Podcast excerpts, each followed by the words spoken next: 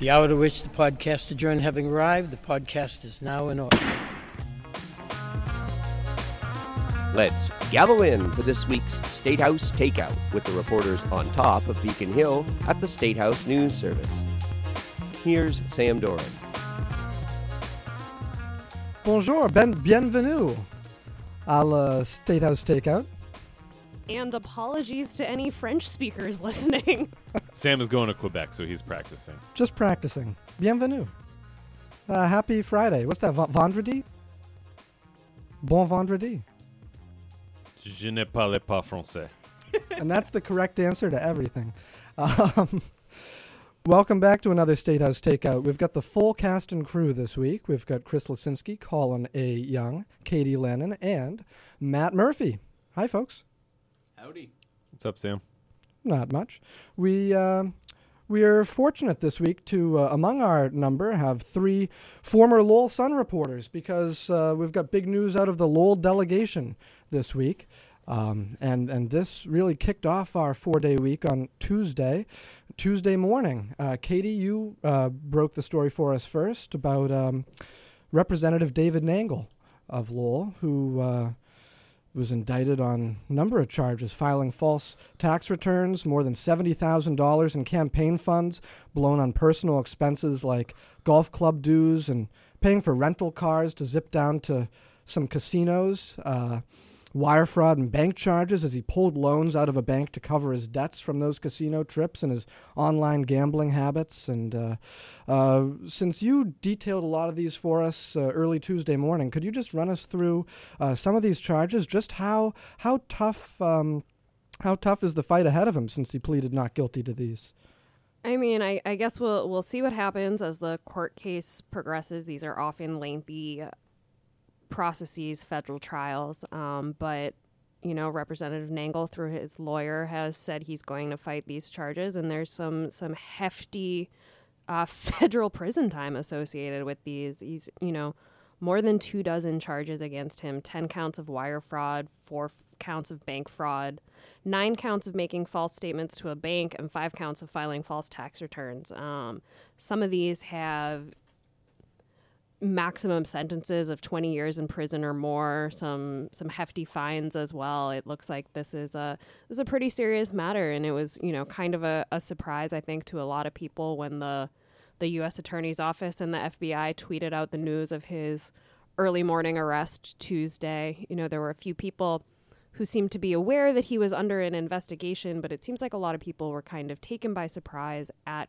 the extent of the the money involved, the gambling debt, and the like. Um, I will give a, a plug to the Lowell Sun um, for really being on top of the ball on this. They were asking Nangle in early January, I think, if he was under investigation, what was going on, something, you know, at the time he said he didn't know anything about, but they were watching his legal fees uh, in OCPF filings. Right. Um, yeah, Chris, there, there had been some rumblings about this, and uh, the law firm that the Lowell Sun noticed pop up in those OCPF filings was a, a white collar uh, crime law firm. It seemed as though Nangle was not only paying uh, legal fees and paying this law firm as this investigation was underway, but the speaker in his statement, which didn't say a whole lot, but did acknowledge that the House had received subpoenas from the U.S. Attorney's Office that DeLeo says the House did cooperate with. These were requests for documents and other materials. We're not sure exactly what those were, but the speaker seemed to indicate that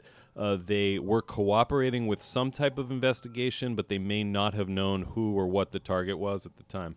And we heard too on the from from the prosecutors that you know they did get cooperation from the the state officials here from the legislature um, to the degree that they were involved. And did OCPF uh, collaborate with them on this also?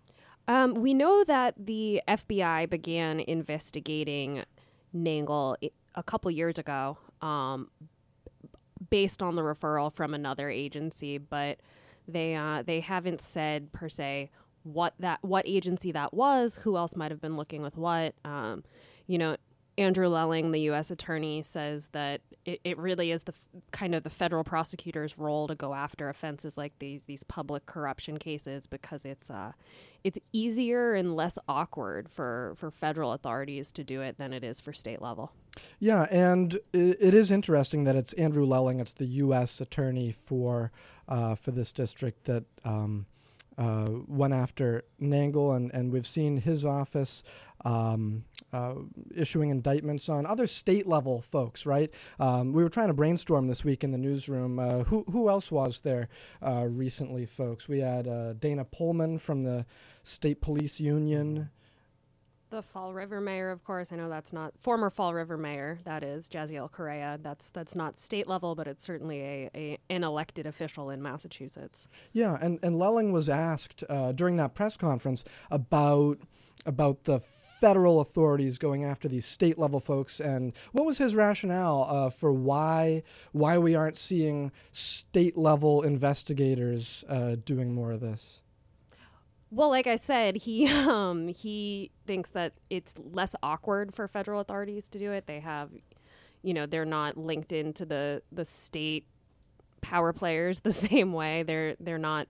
He, his word was beholden to anyone in the same way, and they also, you know, they have more prosecutors. They have more resources. It, it's they have a bigger operation.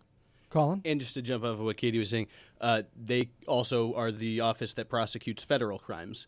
Uh, the state attorney general isn't going to prosecute federal crimes, like and, something with the, with the, IRS, for example. Right. And uh, from looking over the indictment uh, on Representative Nangle, it appeared that at least some of these charges, I think they were the wire fraud charges, if I'm remembering correctly, had uh, a lot to do with the fact that the bank, his uh, political committee was using was based in Rhode Island. So every transaction resulted in a sort of interstate oh, interesting. Uh, uh, wire transaction uh, because he was using a Rhode Island bank.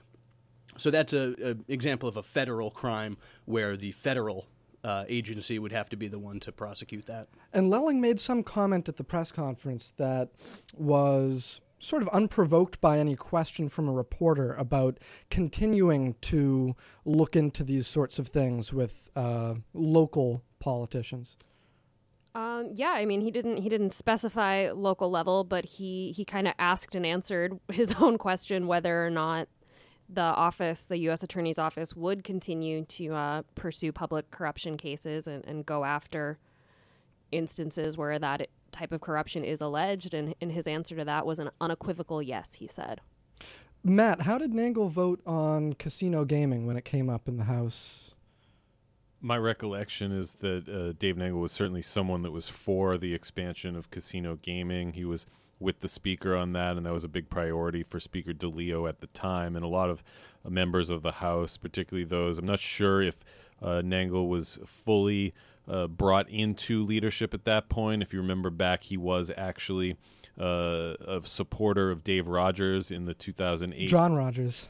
Uh, excuse me, John Rogers, uh, back in the 2008 2009 leadership fight between Rogers and DeLeo. And he, like some other uh, Lowell representatives, including Tom Golden, were able to climb out of the basement uh, and get back in the speaker's good graces and, and do quite well for themselves. Golden, chair of a, a, big committee, the Energy and Telecom Committee, and Nangle, of course, uh, climbed up to become one of the four division leaders in the House, a position that he wound up resigning this week, along with his committee assignments, uh, and thereby forfeiting a new $30,000 stipend. Which saved the Speaker from having to make the decision whether or not to remove him from those positions. Yeah, we don't really know if the Speaker asked Nangle to resign or if Nangle called the Speaker and said that he was going to do it voluntarily. All we saw was the letter that Nangle submitted to the clerk the day after uh, his indictment and arraignment, and the Speaker was uh, pretty much unavailable all week, uh, except for the statement that he issued uh, expressing his uh, surprise and concern and dismay by the charges brought against Nangle. But where this goes from here, I, I think we're still waiting to see in the House. Uh, does the ethics committee that Nangle sat on and, and stepped down from this week, do they get involved before uh, a trial and conviction? Do they wait? Uh, does Nangle keep his seat? Does he run for reelection? These are all questions that we're still asking and, and trying to answer. and questions that that may end up at least some of them being kind of tricky to answer the ethics commission or the house ethics committee does have some some confidentiality language written into their rules Right, so right. uh it, it might be hard to pin down what what exactly happens next but we're uh, we're certainly going to try at least for a little bit of context, I think that the last time a member was removed from the House, uh, Carlos Henriquez, if I'm recalling correctly and reading our archives correctly, the House ethics investigation didn't even begin until he was convicted in court on some domestic violence charges. And that's uh, an investigation in which Dave Nangle played a role, right? Was he vice chairman of ethics at the time? He he was, uh, I believe, uh, Marty Walsh uh, had been the chair of that committee before he moved on to City Hall here in Boston, and uh, Nangle was never quite elevated at the time, but he did lead uh, those proceedings. And you know, when we talked to uh, Rep. Russell Holmes this week about the charges Nangle was facing, he said it was sort of embarrassing for the House to have a former ethics committee chair or vice chair uh, have his own ethics kind of called into question in this very public, uh, legal way. And Carlos Henriquez himself uh, had something to say about this on Facebook, right? Yeah, he, he basically pointed out the, the irony here that the representative who oversaw the his the ethics investigation that Henriquez faced is now facing his own likely ethics investigation if he does remain in the House. Yeah, and he also brought Garrett Bradley into it too, I think, who also was on ethics at the time. Uh, so who stands by him? Uh, who uh, who stands by uh, Rep Nangle now? Uh, we heard some nice comments from John Rogers. You mentioned that uh, Well, yeah, Nangle had I mean- supported John Rogers. Rogers, for one, I think verbatim, Rogers told me, I love Dave Nangle, and he wished uh, Nangle and his family well. I-, I think you heard a lot of empathy this week from members, particularly because some of the stuff in the indictment at least suggests that it stemmed from a gambling problem, and I think people are.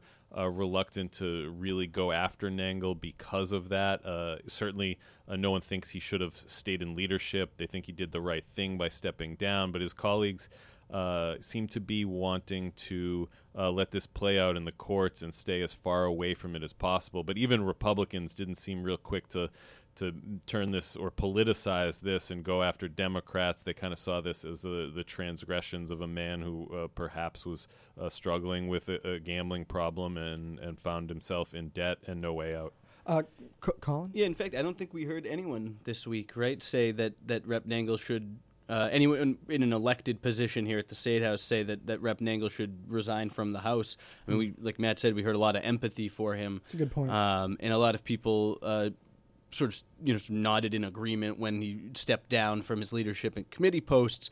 But I can't think of anyone who's said that that Dave Nangle should leave the House of Representatives altogether. Colin, does this does this provide some fodder for folks who had opposed casino gaming in Massachusetts on the grounds of it, it feeds gambling addiction and, and, and that sort of stuff? Um, I don't think so. It's it's a high profile, you know, it's a, a case that's in the news, but I mean, it's just one person, and there are uh, thousands of people across the state who uh, I would think have issues gambling.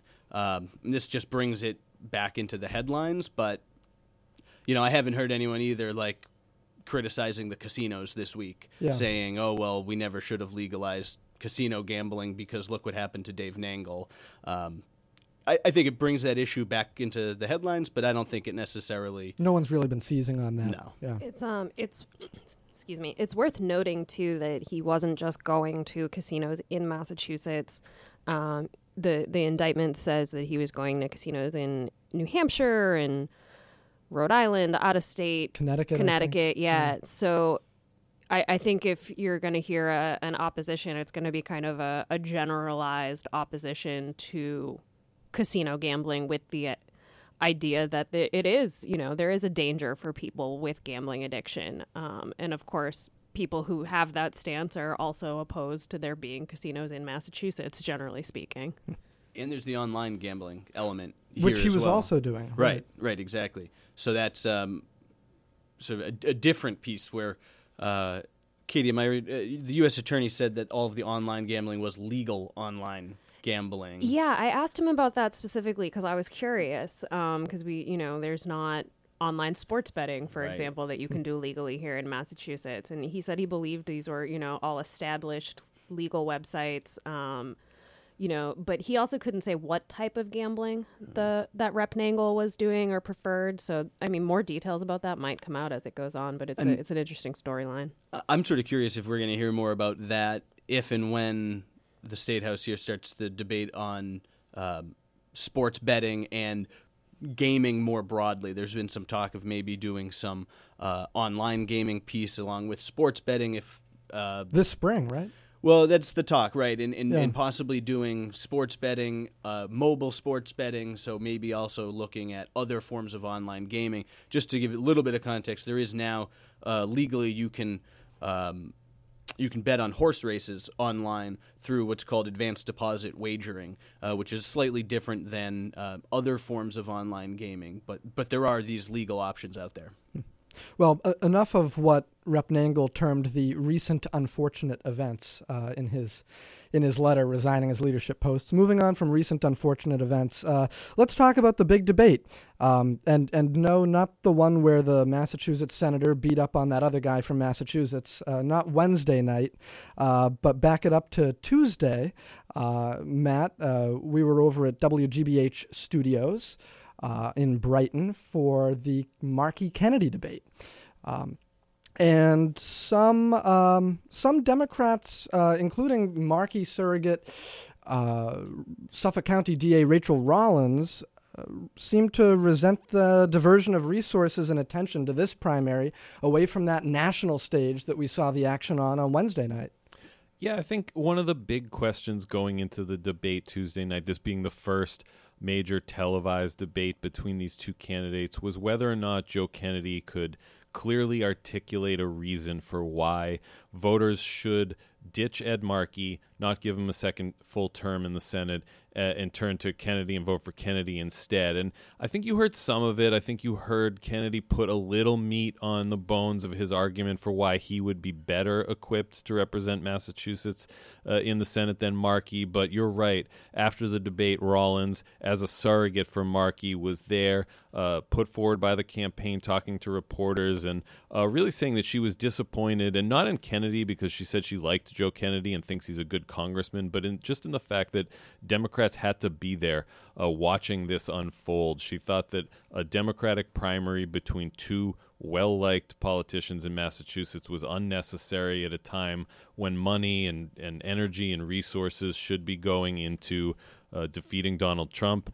Uh, flipping the Senate uh, to Democratic control and doing things like that uh, to advance the party's agenda uh, rather than this uh, sort of inter inter party squabbling. Uh, you mentioned what Kennedy had to do uh, going into this debate, and we, we can talk about whether he achieved that. But what did Markey need to do? Yeah, well, I think Markey needed to make the case for what he's done and why he deserves a second term, and I think that's why you heard him just really harping on his, or or maybe I shouldn't use the word harping. I mean, really just explaining his record. He talked a lot about the bills he's filed, the bills he's passed, uh, the successes he's had on Alzheimer's research, on on increasing uh, CAFE fuel standards for automobiles. Uh, He and- tied himself to Andrea um, Ocasio Cortez as well. Well, and of course, that's his big talking point, tying him Alexandria. to Alexandria Ocasio Cortez, with whom he co sponsored the Green New Deal, the big uh, ambitious climate change uh, proposal in Congress. And this is really his entree to that. Uh, argument and to a younger generation of voters, and his his rebuttal to the idea that it's time for a generational change. As a septuagenarian who's been in Congress for decades, uh, Markey is is trying to say that he and actually repeatedly said that AOC called me the generational change that we need when it comes to issues like climate change. And uh, i- interestingly, it might be working. The new UMass Lowell poll that came out earlier today showed that Markey's actually doing better with younger voters and that demographic, uh, progressives, liberals, and younger uh, liberals than uh, the younger Kennedy is. while Kennedy's doing better with the older folks, um, which is sort of a reversal, right? Of Kennedy's the younger guy, Markey's the older guy. But we were saying up in the newsroom that uh, maybe the Kennedy name still has that cachet with older voters. Yeah, that that could be a certain nostalgia there for the Kennedy family. Kennedy, if you had to, if you had to categorize it or label it, probably the more moderate of the two. Though I'm not sure, you know, you'd call Kennedy a moderate or conservative Democrat by any stretch of the imagination. But uh, you know, certainly on some issues, he might be towards the center uh, from Markey. So, did Kennedy distinguish himself? And if so, how so? I mean, I, I saw a good column online from uh, uh, Charlie Pierce, uh, who said that uh, he thought it was um, sort of a Roger Mudd moment, and uh, harkening back to the Ted Kennedy Roger Mudd interview, where Kennedy couldn't really articulate quite why he was running for president. Yeah, I mean, I think you saw Kennedy draw some clear lines of distinction. He went after the senator on his vote on the Iraq War in 2002. Uh, he criticized a vote he took 10 years later in 2013 when Markey voted present in committee on a on a resolution to authorize military force in Syria. Uh, criticizing, uh, you know, the senator for not taking a position one way or another on that. But uh, the broader argument that Kennedy's trying to make that uh, Massachusetts is a safe seat for Democrats and that it could be used for so much more nationally to bring uh, clout both to Massachusetts and to Democratic causes, to uh, fundraise, to campaign for other Democrats to help flip the Senate. Uh, you know, I, it probably needs some refining. I think he started getting there, but I think you know we're probably going to need to see or uh, we'll start to see him sharpen that message as we move forward. Yeah, the the moment was the word he kept coming back to. Right, this is this special moment. Um, but for two candidates with so many similarities, um, the a couple of a couple of sort of old ghosts came back to haunt Markey, right? Whether it be the present vote on intervention in Syria and uh, his vote on the Iraq War as well.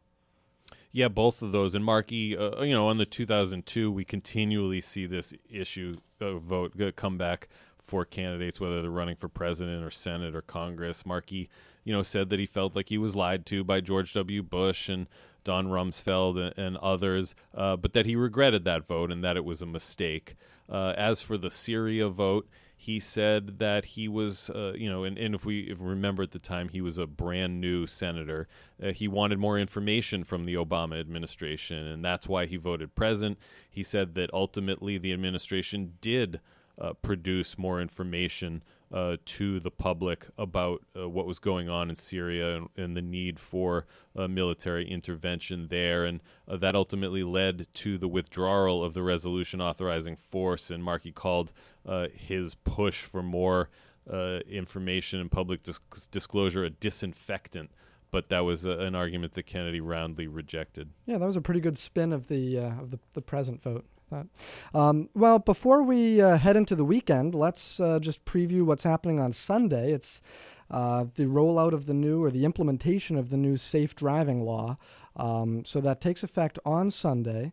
And uh, Chris, we were over at the Newton Police Headquarters the other day for um, a little demonstration of what that's going to look like. They uh, it wasn't much of a demonstration. It's a but, generous word. Well, yeah, they they had a couple of cops on the sidewalk, uh, kind of pointing out what they would be looking for. Um, folks uh, looking down toward their laps, right, or or um, holding a phone improperly when it should be what mounted on the dashboard. Yep, that's uh, the way that the new law that takes effect Sunday, again to emphasize for all of our takeout listeners who Sunday. may be listening to this on Sunday. Sunday. You need to have a cell phone mounted on your dashboard or windshield if you're going to be using it for GPS. Can't have it on the seat next to you, can't have it in a cup holder and look down at it for turn by turn directions and all you'll be able to do is use a single tap, touch, or swipe to activate hands free mode to turn on Siri if you have an iPhone and ask Siri to pull up a, a song or, or directions for you. So it's going to be a, a pretty significant change from the unenforceable texting ban that we've had for the past 10 years. And what do you do if you've got one of those old GPS navigation systems without the voice commands? I think that also has to be mounted up on the dashboard or windshield. Um, you know couldn't have that one like a phone on the chair next to you. It doesn't or in the cup holder. electronic devices. The goal being that if you have it sort of mounted roughly within your field of vision, you're not really taking your eyes off the road in the same way that you would be if you had to, you know, turn 90 degrees and look downward at the at the passenger seat. Sure. So, Chris, if I'm listening to the takeout in my car driving down the highway and I missed some of your your rules of the road, um, as it were, and want to hit the hit the 15 second back button a couple times to catch back up, can I do that? Well, Would the would that count as one tap if you just tap the button once? That's one of those gray areas. We spoke to a couple of officers who said that will probably be fine, but it is something that you should be careful doing because it's going to be up to the discretion of cops who are out on the roads if you're just doing a single tap or if they look and think that you're really interacting with your phone, that could be, you know, grounds to get pulled over. So I would as a lawyer as a non-lawyer as, as a non-lawyer, just to as be a clear. non-lawyer, I would say you can probably rewind your podcast, but just be really careful that it's only a, a single tap. Only if it's the takeout. I will. Uh, I'll start listening more closely just to be safe. But officer, it's the State House takeout. Um, all right. Well, here are a few other things to keep on your radar as we head into next week. Early voting starts next week ahead of the March 3rd presidential primary. Secretary Galvin told us last week that the state would stick with paper ballots to instill confidence in voters. Uh, that's after Iowa, right? Uh, fiscal 2021 budget hearings uh, pick back up next week in Roxbury on Monday, uh, Duxbury on Friday. The Joint Ways and Means Committee is talking economic development, housing, labor, health, and human services. And two bills dealing with state police reform and climate change, each surfacing for public hearings next week up here on Beacon Hill police reform legislation to allow the heads of state police to be hired from outside the agency. And um, folks, as we uh, as we wrap up, we we started this takeout, noting that we've got some Lowell Sun alumni here, and we talked a lot about a certain member from the city of Lowell. Uh, so let's wrap up with uh, a question I've always had: Where's the best takeout in Lowell? Well, what, oh, there's so much good options. Do you want Greek food? I'm a big fan of Egg Roll Cafe. I use an Egg Roll Cafe pen often up in the newsroom. There's sandwiches. It's They've got that bubble tea, right? a- as the saying goes. There's a lot to like about Lowell. that was terrible. Matt, Chris. Do you count sandwiches as takeout? Because the, Yeah, uh, of the course. Olympia, which is right near the current Sun offices, I don't know if you guys worked in those Yeah. offices. Um, uh, one of the best sandwiches you'll find in Massachusetts, I think. what kind of sandwich you got there? I used to get the Italian uh, on a seated knot, but uh, Ooh. Certainly wild, among the largest like. sandwiches. yes, that's true. Matthew? Yeah, definitely. I, Olympia for Greek food. I roast beef sub from Lena's. It's a go-to. Ooh, Lena's roast good one. beef. Okay. I'll check it out next time I'm up in the Merrimack Right Valley. by City Hall. Good to know. All right, folks. Hey, thanks. Have a good weekend. We'll see you next week.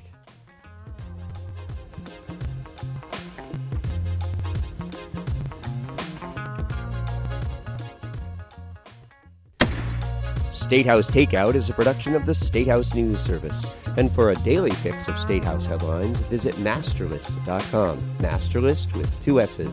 Thanks again for listening. See you next week.